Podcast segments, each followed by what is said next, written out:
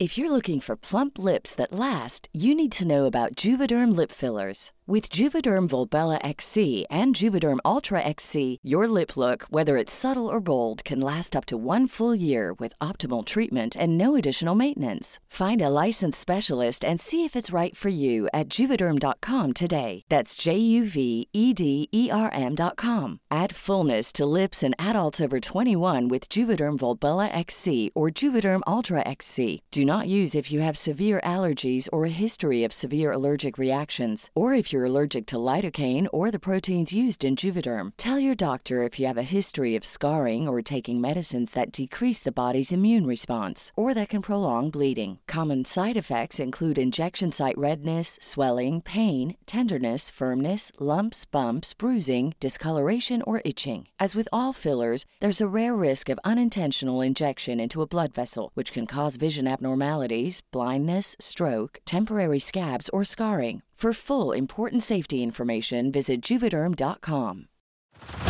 Head over to Hulu this March, where our new shows and movies will keep you streaming all month long.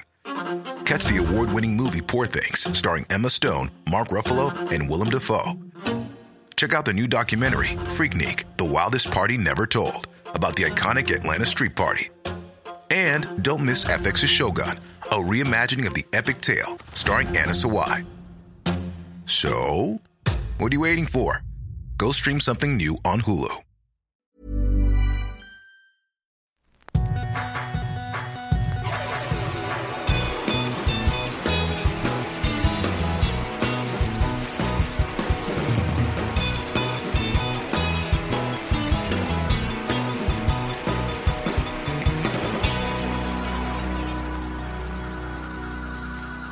Bienvenidos a Dos Nombres Comunes, episodio 188.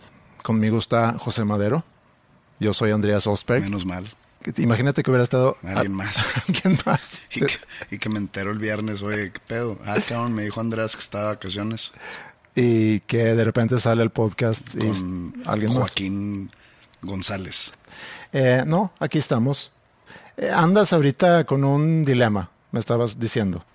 Ah, no sabía que íbamos a hablar de esto aquí, que íbamos a hacer público mi dilema. No es hacer público, digo, es un proceso, el proceso no muy normal. Cuando has grabado un álbum, viene el proceso muy normal de escoger el arte para el disco, eh, fechas de lanzamiento y demás, y también cuáles son los sencillos o cuál es el sencillo que va a salir a presentar el, el disco. Sí, bueno, no, al hablar de esto, no quiero que se malentienda que está próximo a salir algo así como en el siguiente mes o en los siguientes meses. O sea, pues. Mira, la gente sabe que has grabado un disco desde hace rato. Pues cierta gente. Lo hemos comentado aquí. Cierta gente. Hace. Digo, no un estamos año. en el top 200, entonces, pues, que se, se ha comentado aquí quién ha escuchado? ¿14 personas? Sí, ¿qué onda con eso? ¿Por qué no nos ayudan ahí a, a que de perdido podemos darnos el lujo de entrar a ver la lista de popularidad y encontrarnos? Pero en, pero, pero en episodios estamos en el top 30. Ah, sí, no sé. Y en el podcast no estamos en el top 200. No, no sé, no sé cómo funciona. Se me hace que esos, esos espacios están vendidos. ¿eh? sí, sí, puede ser. Puede ser eso. Pero bueno, estamos hablando de, de que no hay mucha gente que a lo mejor sabe. Y, y, aunque lo platiquemos aquí, tampoco hay mucha gente que se va a enterar. O sea, lo que sí puedo decir es que próximamente estaré sacando otro sencillo, pero no es parte del álbum. Uh -huh. Y pues chance hay gente aquí que está escuchando este podcast y le vale madre mi carrera musical y le vale madre tu carrera de lo que sea que seas. Este, entonces, pues qué huevo estar hablando de mi carrera musical. El otro día, no sé por qué razón, pero Roberto entró a mi perfil de Instagram y, y dijo, ¿por qué tienes podcaster como en, en tu descripción? Y digo, pues porque hago podcast, sí, pero pero no estás en el top 200. Entonces quítalo. ¿Lo quitaste? No lo he quitado. Bueno, y, y, voy a estar sacando un sencillo próximamente. O sea, todavía no lo anuncio. Lo del disco sí, o sea, todavía le falta un rato, pero tengo que ya ir escogiendo sencillo. Entonces ando en eso. Eh, es difícil y yo sé que tú no te tomas en serio este dilema. Este me dijiste que, ay, gran problema. Si es un gran problema, güey. Pues, mira, te vi muy agobiado y que, ay, no sé qué hacer y qué voy a hacer. Es como si yo tuviese que tomar una decisión, bueno, eso fue el ejemplo que tú usaste, de que si yo quiero abrir una sucursal de algo y estoy de- entre... de- de Land School. Ajá, por decir, ¿no? Y, y tengo la inversión, tengo todo listo, pero tengo que escoger de que si en tal lugar, en tal lugar o en tal lugar, o ciudad, ¿no? Y ahí, si escoges mal, pues puede arruinar y puedes perder mucho dinero Y y... pues si escojo mal puedo arruinar todo un álbum. Mm, O sea, entonces mi, mi trabajo es un chiste y el tuyo es, es algo serio. es lo No, o sea, no. lo, lo- lo tuyo sí es de adultos y lo mío es, es un juego de niños. ¿Por qué no hablamos mejor sobre la diferencia que puede marcar un sencillo bien escogido para un disco? Antes, lo platicamos también fin de semana por encima, pero antes como era, sacabas tu disco, más bien, tenías tu disco y sacabas un sencillo para promover el disco, un sencillo y, y un video, ¿no? Para y luego promover el salía el, disco. álbum y iba sacando, conforme iba pasando el tiempo, Sí. iba sacando otros sencillos promocionales de dicho álbum. Pues ese álbum se vendía físicamente. Entonces era como esos sencillos o videos eran los anuncios del álbum. Entonces hay gente que necesita saber qué va a comprar o qué incluye en, en el producto que está considerando. Sí. Eh, escuchaba el segundo sencillo de X disco, o sea, ya escuché el primero, ya estoy escuchando el segundo, dejé ir a comprarlo. Era la manera de saber qué incluye en un disco Sí. antes de las plataformas digitales. Ahorita, pues llega Spotify, llega Apple Music y Deezer y todas estas aplicaciones que ya mataron ese tipo de modelo de negocio, si es que se le puede llamar así. O sea, ya desde que sale el álbum completo, ya existe para todos ese álbum. Sí. No nomás para los que compraron o hicieron esa compra este, específica. Ya existe para todo el mundo. Entonces, si tú te metes o no a escuchar ese álbum, te están cobrando el mismo dinero. Sí. Entonces, ya es medio obsoleto y ya es medio, pues sí, obsoleto, es decir, que ya no, que, que- ya, ya no da resultados el sacar un sencillo después de haber lanzado todo el álbum. ¿Por qué? Porque ya existe, ya, ya está en el mundo. Pero no sirve como uno para que más gente te busque en esas plataformas y dos para que cuando tú lances una gira el que esté ahí una canción pegando haga que más que- gente compra que- boletos que- a tu que es concierto. pegando. Es que ahorita ya el on demand, todo es on demand. Si quieres ver el video de un artista, no es como que deja ponerme, sentarme a ver MTV Mm. este, hasta que salga el video de mi artista favorito. No, te sientes a ver MTV y está de que, ¿cómo se llama? Vallarta, si es Vallarta. aquí No, no sé cómo se llama. Y, o, o sea, ya no, ya, ya no hay videos. En el radio no es como que mi música la pasa en el radio. ¿Por qué? Porque pues no, no- no es urbana, no es reggaetón, no es balada pop, si se le puede decir. Todo es on demand. Si quiere alguien escuchar una canción mía, me tiene que buscar. Si alguien quiere ver un video mío, me tienen que buscar. A menos que un algoritmo te lo recomiende. Pero pues para verlo le tienes que picar. Pues entonces ya solucionaste el problema. No tienes que sacar ningún sencillo. No, pero esto es antes del álbum. Van a salir sencillos antes de que se antes de que se lance el álbum. Necesito escoger cuáles. ¿Qué hubiera pasado si en 1991 David Geffen y Kurt Cobain y Dave Grohl y etcétera hubieran decidido sacar Stay Away de primer sencillo en vez de Smells Like Teen Spirit? ¿Qué hubiera pasado? O sea, probablemente hubiera seguido la moda del hair metal, hubiera seguido Poison y Def Leppard y Bon Jovi y hasta ahorita, imagínate. No hubiera existido el grunge. O sea, no que no hubiera existido, no hubiera sido popular. A- a- así tanto recae un- la elección de un buen sencillo. Entonces tú te estás comparando ahorita con Nirvana y Nevermind y la decisión de 91. Así es, sí.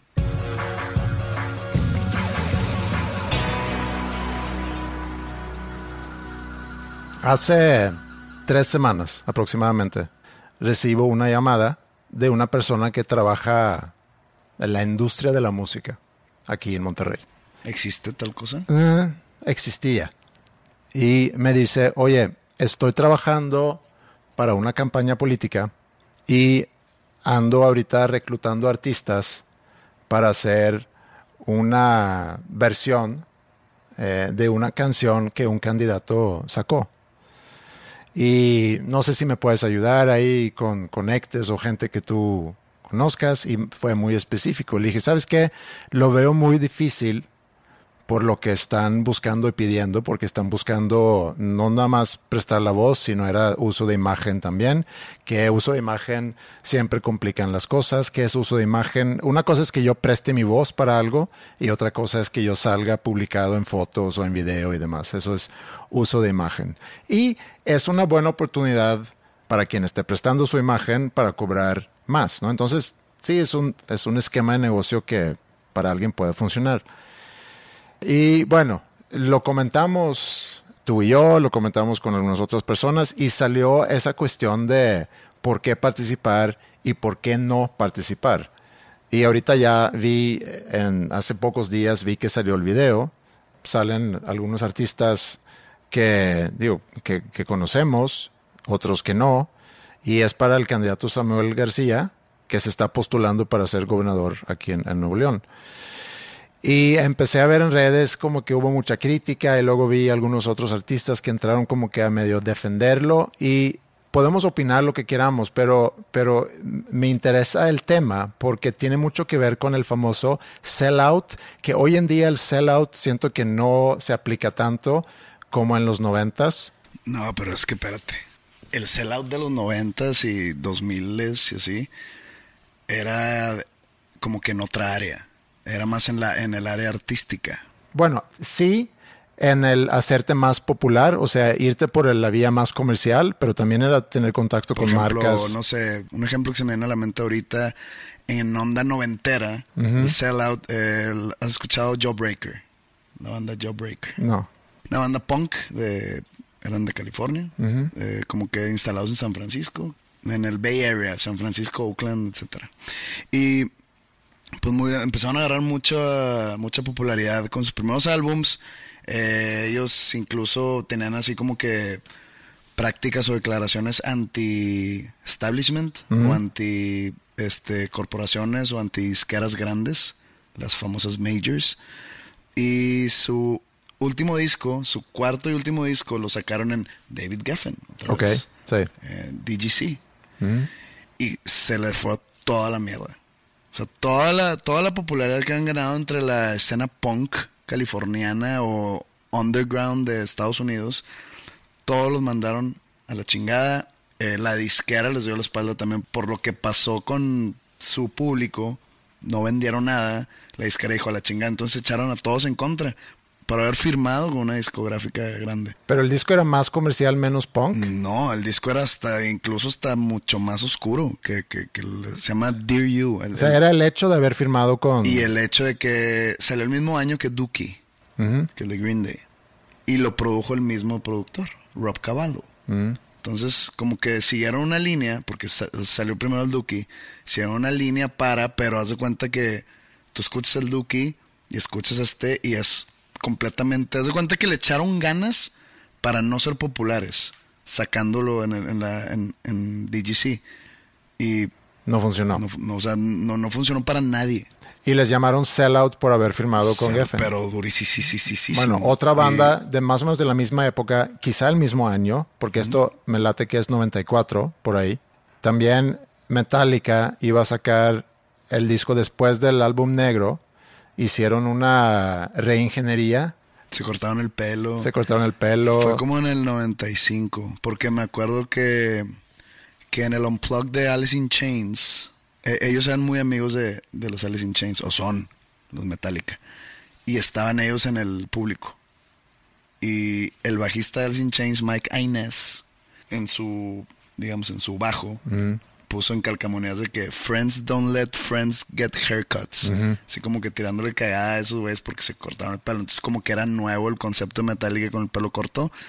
Y, y fue en el 96 eso. Sí, y hubo mucha gente en, en esa escena metal diciendo que Metallica le dio la espalda a la escena metal por haberse cortado el pelo y por haber cambiado un poquito. Pero es del Black Album, ¿no? Con, con la música que, los muy incluido. Sí, los muy hardcore fans, seguramente sí. Y luego, pues bueno, algo más, y ya para cerrar con el tema sellout artístico. ¿Qué es sellout artístico? Sellout significa venderse. Eh, ya se hace, en estos casos, firmando con una disquera de las grandes, cuando vienes del underground, cuando tienes un público muy fervoroso, eh, ya sea en el punk, en el rap o en el metal, que siento yo que son los géneros mucho más celosos. Eh, de repente, no sé, cambiar tu estilo para pegar con una moda, para subirte al tren. Por ejemplo, hemos comentado aquí mismo los artistas pop eh, latinos que de repente se convirtieron a reggaetón para seguir vigentes. Eso es un sellout. Otro sellout es artistas, no sé, pues normalmente del rock o del, del indie o del underground que de repente se vuelven famosos y, empiezan a salir en anuncios de todo. Eso es otro, o sea, no que esté mal, otra vez, no estamos juzgando que esté, que esté mal, nada más es considerado sellout porque vienes de otro, digamos, de otro mundo. Sí. Y ya quieres como que exprimir la vaca todo lo que da. Pero también cambian las cosas y las circunstancias y para una banda indie que a lo mejor toda su vida ha luchado por... ¿Por qué? Al final de cuentas haces música y los que dicen que yo pinto mis cuadros nada más para mí, que está bien, lo compro, pero entonces no trates de vender tu arte. Eh, yo hago música nada más para mí, pero quiero que haya gente en, mi show. Pues entonces sí tienes un interés a que, a que crezca tu proyecto y que, y que puedas ganar dinero. Si alguien dice eso de que yo hago música nada más para mí y la está vendiendo, es mentira. Ajá. Diferente a que se diga, yo hago, saco o lanzo la música que a mí me gusta porque no vas a sacar algo que no te gusta. Primero me tiene que gustar a mí y luego ya, ojalá y le guste a la gente. ¿Por qué? Porque pues, si no le gusta a la gente, pues no vas a vender discos, no vas a vender shows, no vas a nada. Entonces, es mentira eso que quien lance algo al mercado y diga, no me importa si no le gusta a nadie, esto es mío, mames. Atrás de cada artista, y vamos a quizá mantenernos adentro de la música, pero atrás de cada artista que tiene un proyecto que va en serio, donde hay una disquera, pues hay todo un plan de marketing y obviamente que el objetivo es vender lo más que se pueda para recuperar inversión y para poder crecer. Entonces, eh, pues sí, es un modelo de negocio. Pero el, el sellout, porque cambia, siento yo, que en los 90 era muy mal visto que una banda o un artista hacía colaboraciones con marcas, luego fue más aceptado.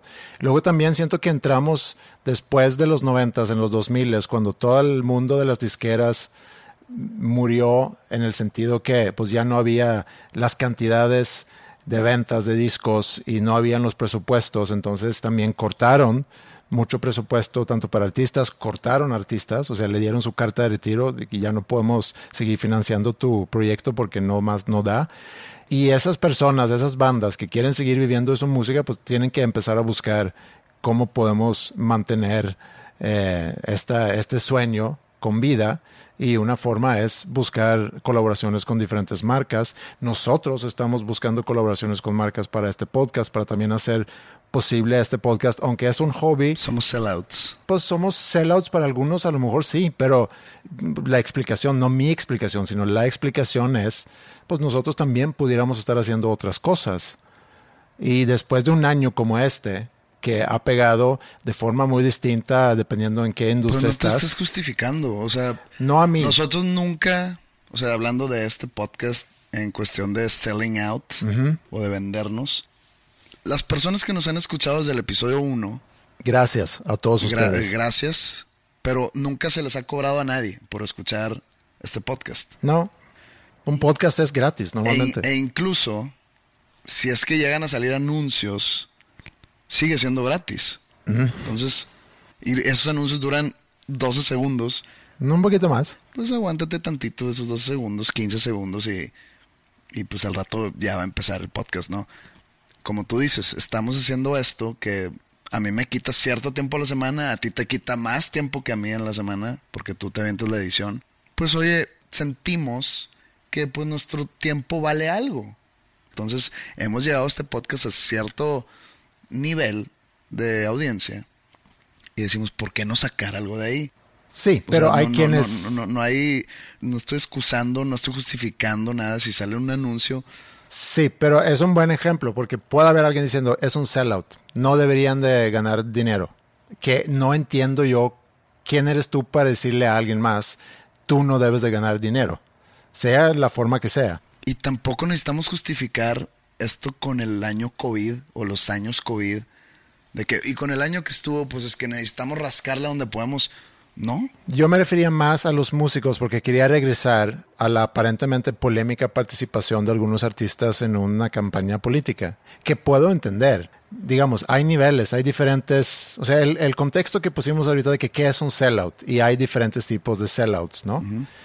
Mencionamos el que un podcast empieza a trabajar con marcas para financiar los pocos o muchos costos que están relacionados con el podcast o para ganarse un extra. Eh, está el artista que firma con, con, una disquera grande para eh, catapultar su carrera. Está el artista que empieza a trabajar con marcas y luego ya cuando entras en la política se vuelve un poquito más complicado. Yo tengo amigos de bandas grandes que han tocado en cierres de campaña de, pues, de todos los partidos que existen realmente, porque si te llaman y te contratan, tú vienes a animar un evento. No quiere decir que tú compartes nada con nadie en ese evento que tú tienes esa ideología política. Ajá. Es como si yo diría, si yo tuviese una banda y me, y me invitan a, a tocar en un bautizo, y si de eso yo vivo, digo, no, yo, yo no soy creyente, entonces yo no puedo tocar en un bautizo. Pues, yo no creo en el bautismo. Ajá, es una chamba, vas y haces el trabajo. Pero, ¿Qué tipo de bandas irían a tocar un bautismo? Pues a lo mejor bandas no, pero conjuntos que tocan covers, que vienen a animar una fiesta. O sea, ¿crees tú que, por ejemplo, Caifanes en algún momento tocó en un bautismo? ¿Se llama bautismo o bautizo? Pues el, el, sacramento se llama bautismo. Ok. No sé si el acto o si la fiesta se llama bautizo. Pues no sé qué hacía Saúl Hernández antes de tocar en Caifanes, cuando tenía 16, 17 y empecé a tocar guitarra. A lo mejor fue al, al uno que otro bautismo para animar el evento. Sabo Romo a lo mejor también iba con Saúl o aparte. Nunca entendió las fiestas de bautizos. No, ese es todo otro tema. Yo Porque, tampoco. Pues se supone que la fiesta es para, digo, suponiendo que es un bebé, ¿verdad? Uh -huh. Porque de repente hay cabrones de 40 que me acabo de bautizar ayer. Ah, la chica. okay. Y luego no me invitas a tu peda. Pero bueno, la fiesta es para los bebés.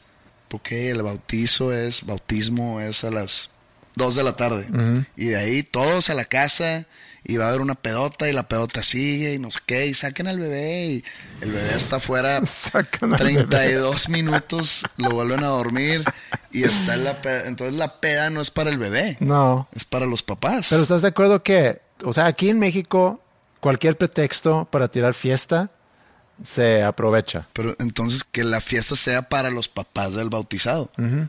¿Qué, ¿Qué celebramos? Que Juan tiene un hijo bautizado. Uh -huh. No que a Juanito Junior lo acaban de bautizar. Sí, pero entonces hay bandas que van y animan ese tipo de eventos. Pues también le puedes poner una playlist ahí Spotify. Sí, también. Pero el, el, punto es... Sin ánimo de comparar una playlist con una buena música en vivo. Sí, pero, pero mi, mi, comentario de, de este año, tomando en cuenta la industria de la música, se ha sido muy golpeado. Y tú lo has vivido en... Yo ayer estaba platicando con alguien sobre mi frustración de cómo, y no, y, y esta frustración no, no, viene de un lado económico, de un punto de vista económico, mi frustración de que quiero mi vida de vuelta. Mm. Y me decían, ¿pero a qué te refieres? Ya está básicamente todo abierto. A eso voy. Todo mundo ya tiene su vida de vuelta. Digamos la gran mayoría, porque hubo mucha gente que perdió su trabajo. Pero la gente que puso como que en pausa, uh -huh. ya sea su, sus labores, sus actividades, los niños o los jóvenes que van a la universidad o así, creo que en agosto ya re regresan clases presenciales, tengo entendido, perdón si estoy mal. No, eh, va a ser muy híbrido, yo creo, pero sí, al menos de que pase algo ahorita en verano. Entonces, o sea, ya abrieron antros, ya abrieron estadios, sí. ya abrieron teatros, ya abrieron cines. Entonces ya como que se va reactivando todo menos lo mío. Y vas a decir, no, pues es que ya abrieron este, fechas de conciertos algunas. Sí, pero a 20% capacidad, uh -huh. 30% capacidad. 40 inclusive vi. Los conciertos que hizo Intocable de... Pues, Intocable normalmente mete, no sé, 30 mil personas por show. Pues era un show de 3 mil y no porque Intocable no pueda llenar más, sino porque está mega limitado. Así a veces es difícil. Sí. O sea, detrás del, de lo que sucede en el escenario. Hay corridas financieras pues, que no dan. Y a eso iba, cuando después de un año como este, y, como músico lo has vivido muy difícil porque pues no pudiste tocar y ahí se genera la gran mayoría de los ingresos. Hay artistas que tienen un gran catálogo que generan regalías por su catálogo porque sigue, pues, pues sigue funcionando la máquina. Hay músicos que se han diversificado y que del dinero que en algún momento se ganó se invirtió en otro tipo de cosas y están a lo mejor este año trabajando otro tipo de proyectos, manteniéndose activos económicamente. Y hay músicos que pues apuestan todo a, a, su, a su música, a sus presentaciones en vivo y cuando no hay de repente y, y, cuando sale la oportunidad de poder hacer algo como este. Ah, regresando a lo de la campaña política. Ajá. Entonces, después de un año de a lo mejor no haber generado ni un solo peso, llega una oferta que se te hace muy atractiva económicamente, pero tiene varias ventajas. No, no, no, no tú, sino hablando Ah, ok. una oferta. Pues que me hablas así de tú, muy directo. bien No, me refiero a que específicamente los que decidieron participar en, este, en esta campaña. Dices, yo tengo que comer, yo tengo que eh, pagar renta, tengo que pagar colegiaturas, lo que tú quieras. Obviamente hay un análisis. Dices, bueno, ¿cuáles son las desventajas? Pues me va a llover, me van a criticar, porque si critican a la banda de punk que tú mencionas porque firmaron con una disquera grande, ¿cómo no me van a criticar si decido dar la cara Eran en una campaña tiempos. política? Es otros tiempos, sí, pero la gente puede criticar porque sale un, un anuncio eh, escuchando un podcast en Spotify Premium si yo estoy pagando por no tener anuncios. O sea, si ahí está la barra de las quejas, pues obviamente se sabe que va a haber quejas si tú decides dar la cara en una campaña política. Pero ahí, ¿cómo es el proceso? O sea, por un lado, entiendo, tienes que generar ingresos y, y también aquí tienes la oportunidad, porque quiero pensar que cobraron muy bien, de generar buenos ingresos para reponer un año que estuvo de la fregada, pero tiene su consecuencia. Es un poco como si yo te digo, oye, te doy X cantidad para que hagas tal cosa. Y tú puedes decir, no hay, no hay dinero en el mundo para que yo haga tal cosa, pero a lo mejor hay un precio. Si yo te digo, te doy 100 millones de dólares. Todos tienen un precio. Sea el que sea de alto, todos tienen un precio. Todos los artistas por separado tienen sus, digamos, su integridad marcada de alguna manera. Hay unos que dicen, a mí me vale más la integridad, yo hasta en anuncios de Bubulubu y de Gansito voy a salir. Hay otros que dicen, no, tengo que cuidar un poco mi imagen porque pues a mi pensar yo represento otro tipo de artista, otro tipo de forma de pensar, etcétera. En mi caso en particular, a mí se me buscó de campañas tanto estatales como municipales de aquí de, de San Pedro, o sea, de Nuevo León y de San Pedro. Jamás he hecho públicas mis tendencias políticas, que no son muchas. este, jamás he hablado del tema. Trato de no meterme en ese rollo. Me buscaron de campañas, te digo, y decliné todo. ¿Por qué? Porque no quiero yo ser, no quiero sentirme involucrado de ninguna manera en una campaña política, por más dinero que haya, o por más eh, exposición, porque también hay unos que son bien, bien caciques y te venden el, imagínate toda la exposición que vas a tener. Mm. Es como cuando eh, estábamos empezando y nos invitaban a tocar a, a una peda o algún lugar y, no, pero pues les vamos a dar cerveza. En los bautizos. O de que, oye, van a venir como 300 personas, imagínate, toda esa gente los va a escuchar. Y de ahí como que se, se salía, ¿no? Acá, acá es igual, o sea, o te tira, o te ofrecen dinero, o te ofrecen de que el exposure supuesto que te van a dar, ¿no? Total, yo opté por no estar en ninguna de esas opciones, porque uno, no es mi forma de, de manejarme, dos, ahora más que nunca quiero ten- estar lo más alejado de la política porque no sé si te has dado cuenta, pero ahorita la política es, un pinche circo, es un chiste y más aquí en Nuevo León, en verdad lees lo que piensa la gente fuera de Nuevo León en el resto del país sobre cómo se ha manejado aquí el asunto, está muy cabrón. Se hacen virales el de esa señora que, que bota, naranja. ¿Qué, qué es eso, güey? ¿Por qué estás bailando? E- eres una candidata al puesto que seas político. Sucede en otras partes del país también. Sí, pero no sé por qué se hace como que Más aquí, dices tú. masa, que- o sea, se- se- como, como que el spotlight viene a Nuevo León y ya sabes, ¿no? O sea, como que el resto del país nos agarró de hazme reír. Pues bueno, se las das. De que sí, a huevo, sigan hablando, no hay pedo. Pero de repente ya me empieza a dar pena. O sea, eres, eres una candidata política. No bailes, güey. Dime qué vas a hacer. Sí. Si quieres mi voto, dime qué vas a hacer.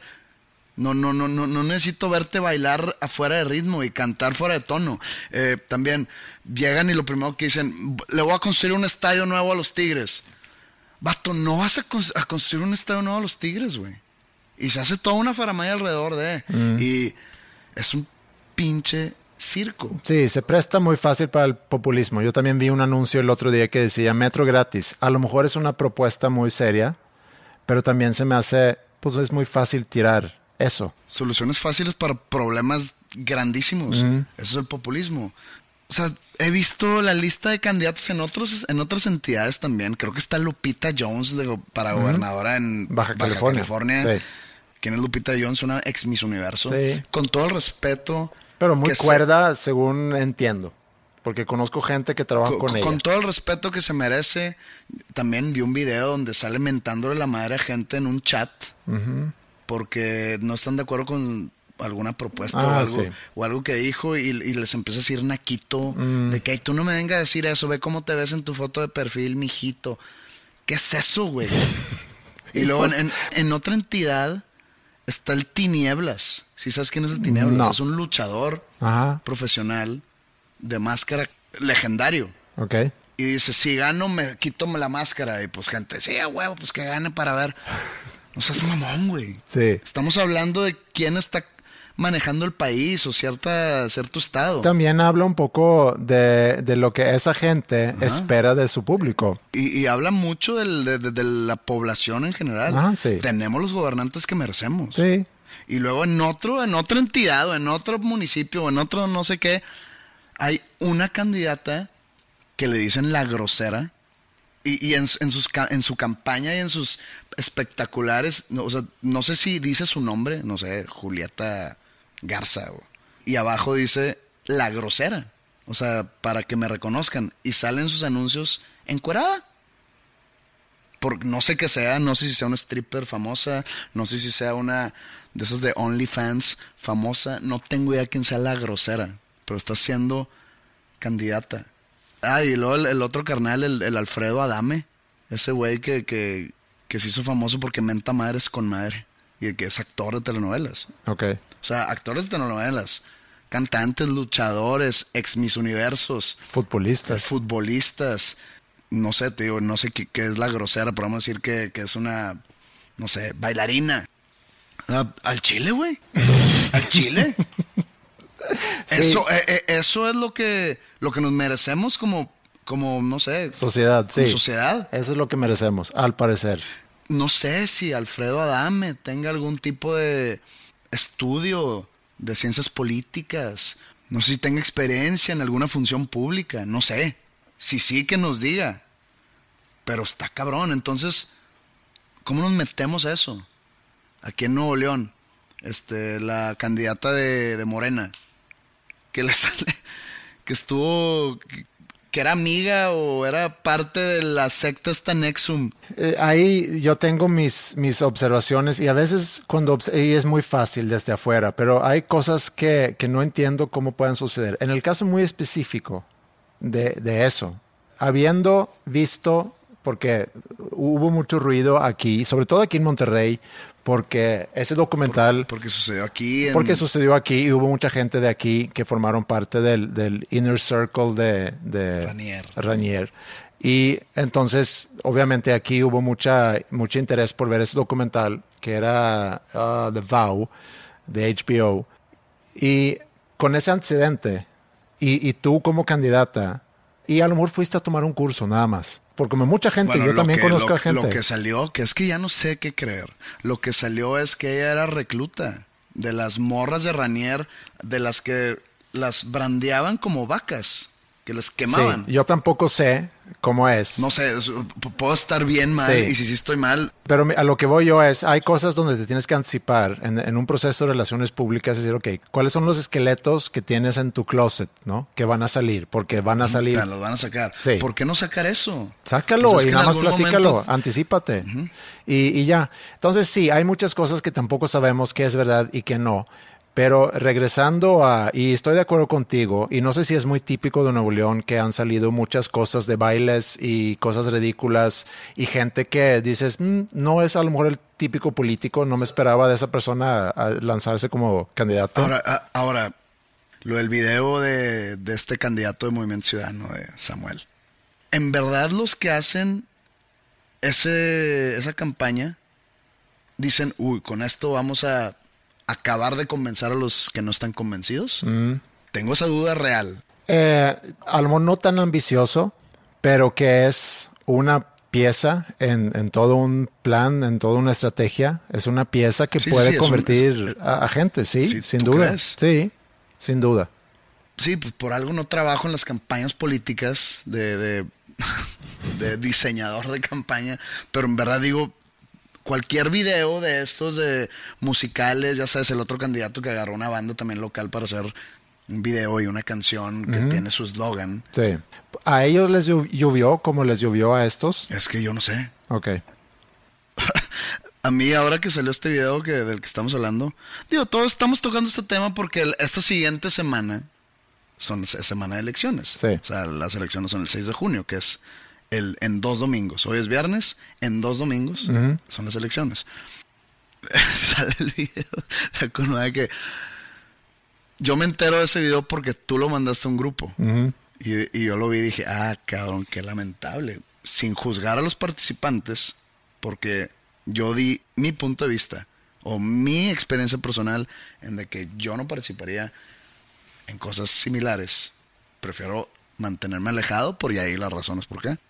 Pero tú lo mandaste como para recabar opiniones y pues todo el mundo fue así como que puta madre. güey".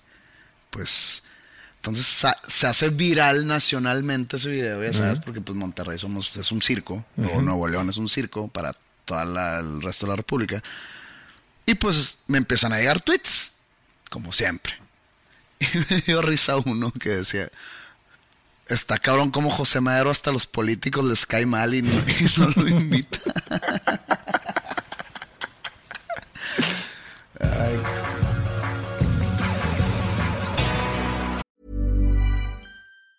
Life is made up of many gorgeous moments. Cherish them all, big and small, with Blue Nile. Whether it's for yourself or a loved one, Blue Nile's unrivaled selection of expertly crafted fine jewelry and statement pieces help make all your moments sparkle. Blue Nile's experts are on hand to guide you, and their diamond guarantee ensures you get the highest quality at the best price. Celebrate a life well lived in the most radiant way and save up to 30% at BlueNile.com. That's BlueNile.com. If you thought the only way to get a more defined jawline with natural looking results was through surgery, think again. Juvederm Volux XC is a non surgical injectable gel filler that improves moderate to severe loss of jawline definition and can help you achieve natural looking results with little downtime. Even better, this improved definition lasts up to one year with optimal treatment. No maintenance required. Improve jawline definition for a smooth, sculpted look with Juvederm Volux XC. For important safety information and to find a licensed specialist, visit juvederm.com. That's J U V E D E R M.com. Not for people with severe allergic reactions, allergies to lidocaine, or the proteins used in Juvederm. Common side effects include injection site redness, swelling, pain, tenderness, firmness, lumps, bumps, bruising, discoloration, or itching. There's a risk of unintentional injection into a blood vessel, which can cause vision abnormalities, blindness, stroke, temporary scabs, or scarring. Talk to a licensed specialist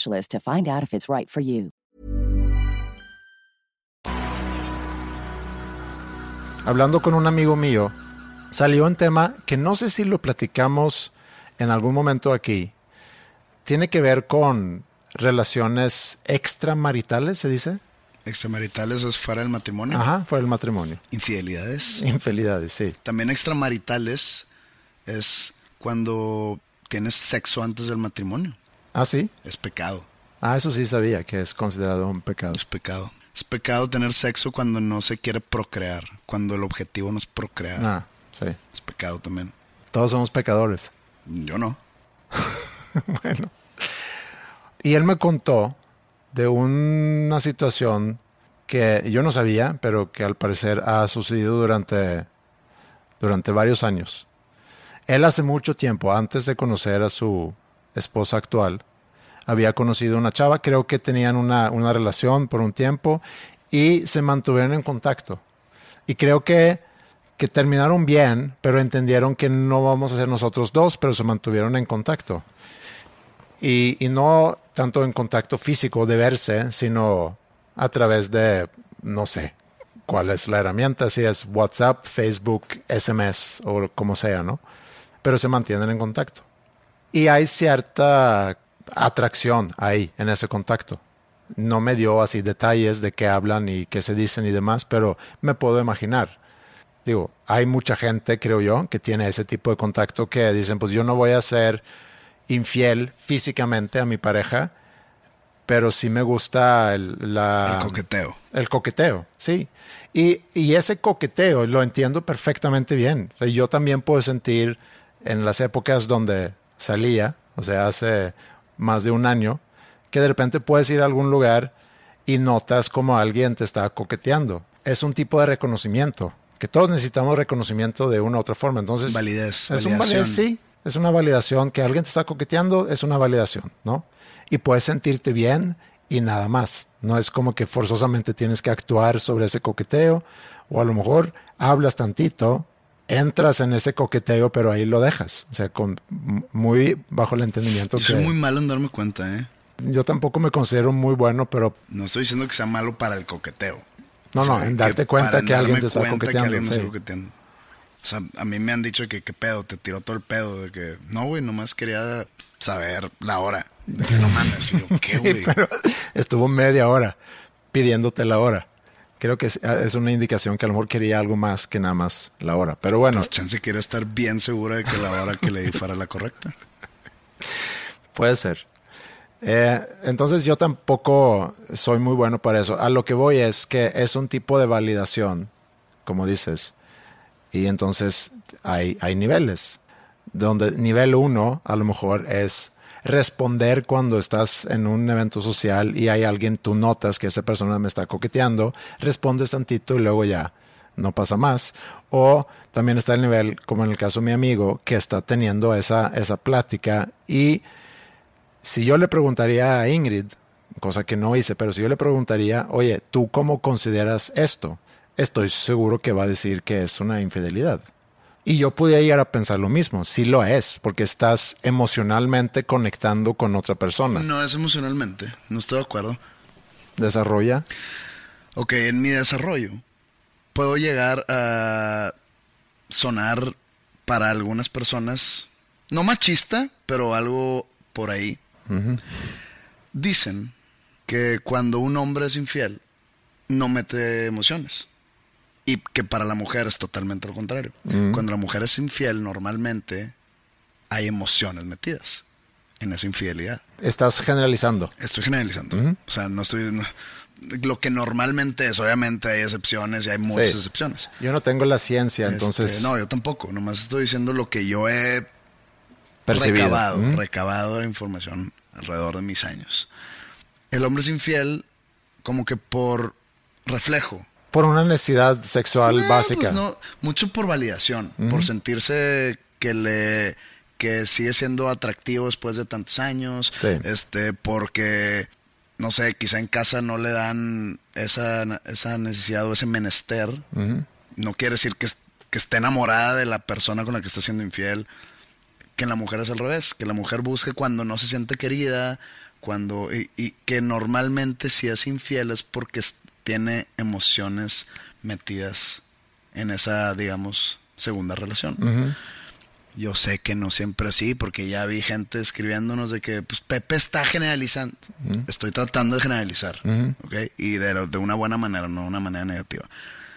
Entonces, cuando tú dices que ese coqueteo es emociones, no. Nada que ver. Emociones es cuando tú tienes una segunda novia. güey. O cuando tienes un segundo matrimonio.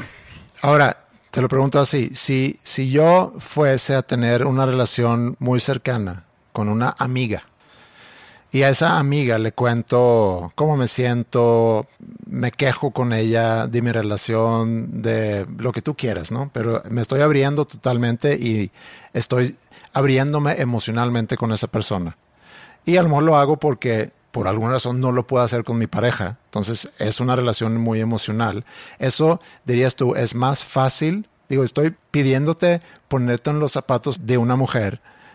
Si fuese más fácil entender, o tú crees que es más fácil entender eso a que tenga yo un, intercambio de conversación eh, digital con alguien hablando muy explícitamente sobre sexo. me, estás pidiendo que, que yo juzgue como mujer, entre comillas, que está menos peor. Ajá. Lo de tu amiga. Pero con ella no le estás tirando el pedo. Te estás quejando de tu relación conmigo, yo siendo tu mujer. Sí. Ahora, como hombre. Estás coqueteando ya. ¿Mm? Pues digo, está ojete también, pero pues no, no, no, no va a pasar de eso. Y aparte no es como que tienes eh, sentimientos involucrados. No, no, pero tu pareja tiene un muy amigo con el cual se está quejando de cosas, abriéndose emocionalmente. Eso, para ti como hombre, ¿sería difícil lidiar con eso? ¿O, o te pondría celoso? Eh, no sé. Eh, como que no me considero una persona celosa. No he estado en esa situación donde siento que me están como viendo la cara. Mm. Pero si se están quejando de mí con un amigo y yo conozco al amigo y sé que es amigo y hasta ahí, probablemente me estén haciendo pendejo. Pero si yo conozco al amigo y sé que es amigo de toda la vida o algo así, como que diría, bueno, ¿por qué no vienes y, me hablas y tenemos una comunicación abierta tú y yo? ¿Por qué vas a una fuente externa? A lo mejor es un mal ejemplo, porque es como decir, podemos o no tener amigos y con amigos debes de tener la apertura de poderte expresar libremente y abrirte y hablar de tus emociones y demás. vamos mejor a la comparación.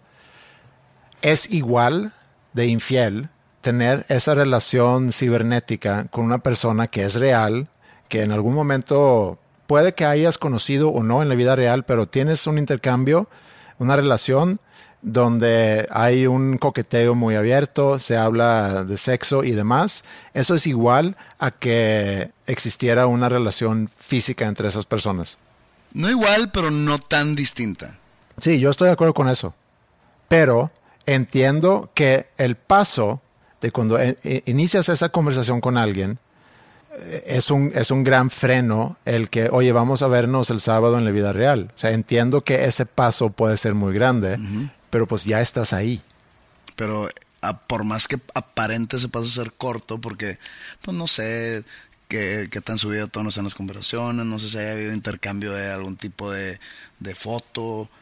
Ese paso es pequeño, pero a la vez es muy largo. Sí. Y yo le pregunté a mi amigo, oye, ¿y no se han visto? Y me dijo, sí, sí nos vimos, no me acuerdo si hace unos años, pero nos juntamos a tomar un café y a platicar y, no hubo más. Pero ahí sigue el, coqueteo. Y entonces yo le decía, pues mira, yo poniéndome en, en zapatos de tu esposa, pues no estoy nada de acuerdo, obviamente. Digo, como amigo me puedo poner en una posición donde pues, pues, es lo que quieras. Pues tú vas con tu vida lo que tú quieras. Sigue siendo mi amigo. Pero puedo también entender la necesidad de tener algo así. Entiendo lo complejo que es y que no lo puedes hablar abiertamente con tu pareja, pero puedo entender perfectamente bien la necesidad que existe y por qué hay gente, hombres y mujeres, que tienen sucursales o que tienen negocios a un lado de su relación para cumplir con una necesidad que no encuentran en su, en su relación. O sea, es muy difícil también que una relación cumpla al 100% con todas las expectativas que tú puedes llegar a tener de una relación. Qué difícil, güey. Si te clavas, mantener la relación raíz o la relación principal es difícil. Imagínate mantener dos, güey. Sí, eso es algo que yo nunca he entendido. Yo creo que ese para mí es el, el obstáculo, veo, aparte de que quiero mucho a mi esposa, Entonces no voy a tirar eso porque luego escucha y me va a dar unas dos, tres cachetadas. La pero quieres mucho a tu esposa. quiero mucho a mi esposa. Sí. Amo a mi esposa. Ándale. Quiero mucho, güey. Quiero, güey, quiero mucho a mi tía. ¿sabes cómo? Ok. Amo a mi esposa. perdón, perdón, Ingrid. Amo mucho a mi esposa. Que ya cumpleaños, ¿no? Cumpleaños, sí. Miércoles. Felicidades, Ingrid. Y Mila también. Martes. Mila también. Felicidades. Es la semana de cumpleaños. Pero un obstáculo, si, si, yo, si yo no tuviese una buena relación, vamos a ponernos en esa eh, situación hipotética, que yo no tuviese una buena relación y estoy empezando a considerar buscar esa validez o lo que sea que estoy buscando por fuera de mi, de mi relación, el, el gran obstáculo sería, bueno, ¿cómo lo manejo para que para que la otra no se entere de mi situación No, hombre, y que mi esposa estrés. no se entere, que mis hijas no se enteren y Qué estrés, güey. sí, ahí me estreso y ab- abandono luego luego. Las dejas a las dos. ¡Ya!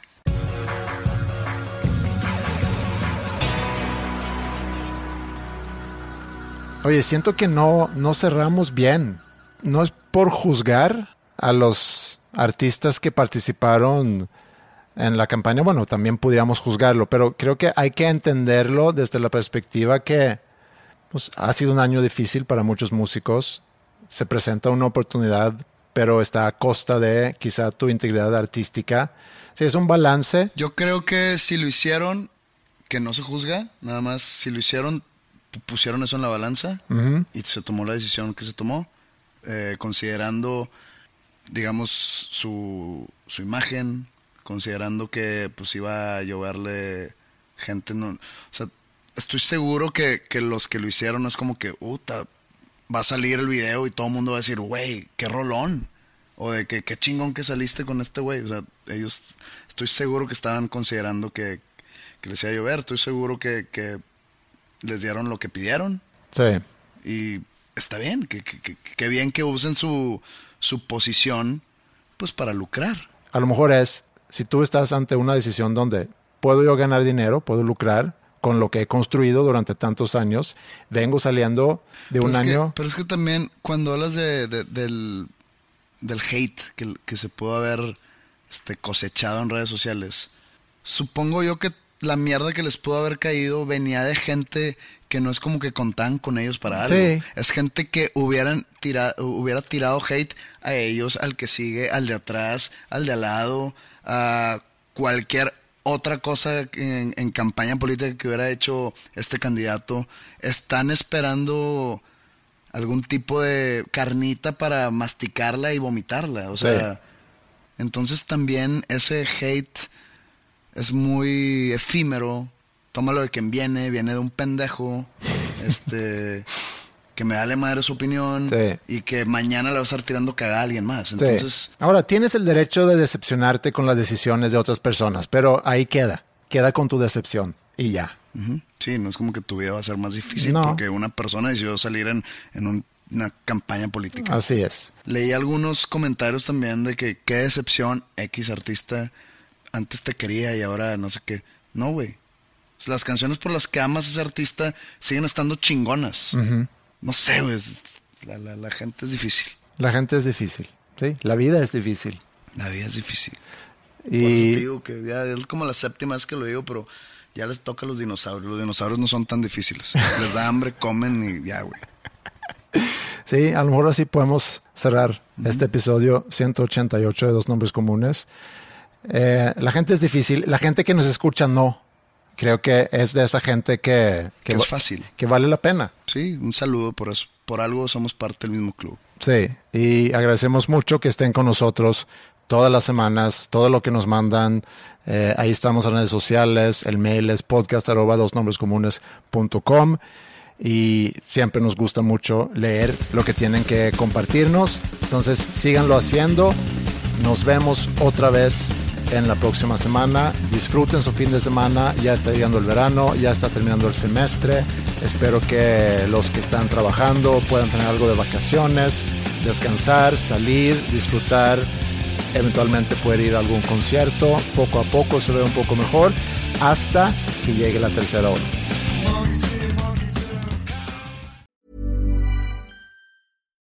If you're looking for plump lips that last, you need to know about Juvederm lip fillers. With Juvederm Volbella XC and Juvederm Ultra XC, your lip look, whether it's subtle or bold, can last up to one full year with optimal treatment and no additional maintenance. Find a licensed specialist and see if it's right for you at juvederm.com today. That's J U V E D E R M.com. Add fullness to lips in adults over 21 with Juvederm Volbella XC or Juvederm Ultra XC. Do not use if you have severe allergies or a history of severe allergic reactions, or if you're allergic to lidocaine or the proteins used in Juvederm. Tell your doctor if you have a history of scarring or taking medicines that decrease the body's immune response or that can prolong bleeding. Common side effects include injection site redness, swelling, pain, tenderness, firmness, lumps, bumps, bruising, discoloration, or itching. As with all fillers, there's a rare risk of unintentional injection into a blood vessel, which can cause vision abnormalities, blindness, stroke, temporary scabs, or scarring. For full important safety information, visit juvederm.com. ¿No te encantaría tener 100 dólares extra en tu bolsillo? Haz que un experto bilingüe de TurboTax declare tus impuestos para el 31 de marzo y obtén 100 dólares de vuelta al instante. Porque no importa cuáles hayan sido tus logros del año pasado, TurboTax hace que cuenten. Obtén 100 dólares de vuelta y tus impuestos con 100% de precisión. Solo con Intuit TurboTax. Debes declarar para el 31 de marzo. Crédito solo aplicable al costo de la presentación federal con TurboTax Full Service. Oferta sujeta a cambios o cancelación en cualquier momento.